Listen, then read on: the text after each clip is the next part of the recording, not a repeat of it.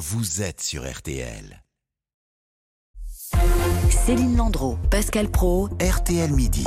La France entière suspendue aujourd'hui aux décisions du Conseil constitutionnel sur la réforme des retraites. On les connaîtra, ces décisions, en fin d'après-midi aux alentours de 18h. Et ensuite, si le texte n'est pas complètement censuré, quid de l'opposition? On se pose la question de ces manifestants euh, qui se rassemblent depuis des mois déjà pour exprimer régulièrement leur rejet de la réforme. Bonjour Nerissa Emani. Bonjour, bonjour à tous. Membre du service économie d'RTL, spécialiste ici des questions euh, sociales. Euh, Nerissa, ce qui a marqué et qui continue d'ailleurs de marquer dans cette période, c'est ce front syndical qui a réussi jusque-là à rester uni. Le Conseil constitutionnel peut-il faire exploser tout ça ce soir? Alors, selon les principaux leaders syndicaux, non, il n'y a pas de scission possible. Ils sont catégoriques. Je les ai tous interrogés hier. D'ailleurs, à la suite de la manifestation euh, parisienne, ils se sont réunis une nouvelle fois pour imaginer euh, la, suite, hein, une stratégie ou plusieurs stratégies dans tous les cas de figure possibles suite à ce Conseil constitutionnel. Preuve qu'à l'heure qu'il est pour l'instant, il est toujours prévu d'avancer ensemble. Qu'attendent-ils d'ailleurs des sages, les syndicats? Alors, le scénario idéal, ce serait que le Conseil constitutionnel ne valide pas la réforme des retraites. Les syndicats sont confiants. D'ailleurs, ils ont transmis leurs arguments aux sages la semaine dernière pour prouver que la loi n'est pas juste, pas sincère, qu'il y a eu abus de pouvoir. Selon eux, l'autre scénario qui est envisagé et peut-être le plus probable, c'est une censure partielle du texte par le Conseil constitutionnel. Et là, les mobilisations continueraient jusqu'au retrait. On parle déjà euh, chez Solidaire ou à l'UNSA de grève, de manifestation, mais peut-être plus espacée. Un leader syndical me disait hier, il ne faut pas épuiser les Français. Les manifestations sont de, les manifestants sont de moins en moins nombreux dans les cortèges. On l'a vu, la grève, ça coûte cher. Et, et puis, il faut en même temps rester attentif aux demandes des salariés sur le terrain, puisque certains demandent aussi euh, des, manifestations. Donc, espacer un petit peu euh, les, les, manifestations.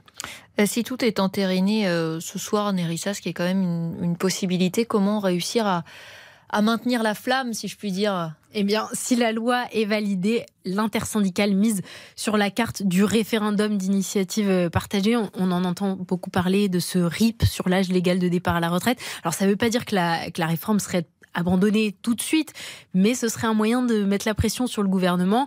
Pour ça, il faut quand même récolter les signatures de 4 800 000 citoyens français. Et là, l'intersyndicale devrait se mettre au boulot et, et donc s'engager dans une, dans une campagne. L'autre idée, si la loi elle est validée, c'est d'attaquer en justice les décrets d'application euh, petit à petit. Et puis une date, une date clé qui est en tête, euh, dans la tête de tous les syndicats, c'est celle du 1er mai, avec mmh. une mobilisation unitaire. Laurent Berger disait on veut faire une, de, de cette journée une grande fête populaire, ce serait historique, hein, un 1er mai unitaire à Paris, et ça enverrait un message fort contre la réforme. Et hier, au-delà des cortèges encadrés, il y a eu encore de multiples actions coup de poing. Je pense d'ailleurs à la Coupe du Monde de rugby, pour tout vous dire, qui aura lieu à, à l'automne prochain et qui peut être un enjeu. Est-ce que les, les syndicats redoutent que cela écorne leur image?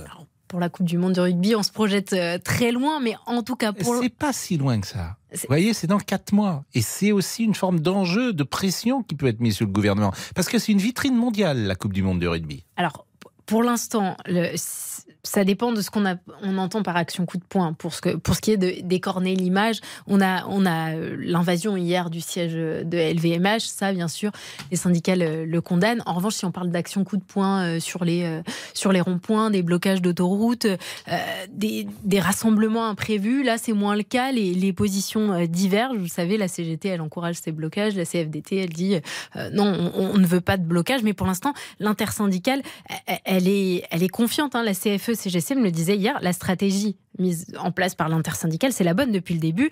Contrairement au président de la République, on a l'opinion derrière nous et on ne veut pas perdre cette confiance. Donc tout l'enjeu, ça va être de, de, de, voir comment on tient les troupes et à quel point, à quel point on lâche. Euh, Emmanuel Macron euh, veut euh, les inviter, hein, les, syndicats, en tout cas après les décisions euh, du Conseil constitutionnel qui seront annoncées ce soir. Euh, quelle est leur position là-dessus? Là encore, c'est front uni? Alors, l'intersyndicale n'a pas communiqué de position euh, officielle, mais on a entendu déjà plusieurs sons de cloche. Sophie Binet de la CGT a dit si on y va, euh, bah, ce sera pareil qu'avec que lors du rendez-vous avec euh, Elisabeth Borne à Matignon on va demander le retrait de la loi. On ne parlera pas d'autre chose pour l'instant. On ne parlera pas euh, de la mise en place des, carrières longues, de la pénibilité. Tout ça, c'est pas euh, à l'ordre du jour. D'ailleurs, si la loi est validée euh, ce soir par le Conseil constitutionnel, il est probable, très probable même que l'intersyndicale demande de manière officielle à Emmanuel Macron de ne pas promulguer la loi parce que vous le savez, c'est la prochaine étape. Mais c'est obligatoire dans le texte, on rappelle, de promulguer cette loi sous 15 jours une fois que le Conseil constitutionnel l'a validée. En tout cas, de manière formelle, ils vont essayer de, de le demander. Mais si on se projette encore plus loin, il y a deux événements mondiaux qui ont marqué les 18 prochains mois, et c'est pas si fréquent que ça, une Coupe du Monde et des Jeux Olympiques.